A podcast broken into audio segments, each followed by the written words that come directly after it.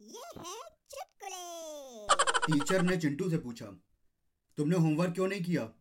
तो चिंटू बोला सर जब मैं पढ़ने बैठा था तो लाइट चली गई अच्छा तो जब लाइट आई उसके बाद तुमने पढ़ाई क्यों नहीं करी सर मैंने इसलिए उसके बाद पढ़ाई नहीं करी कि मुझे डर था कि मेरी वजह से फिर से कहीं लाइट ना चली जाए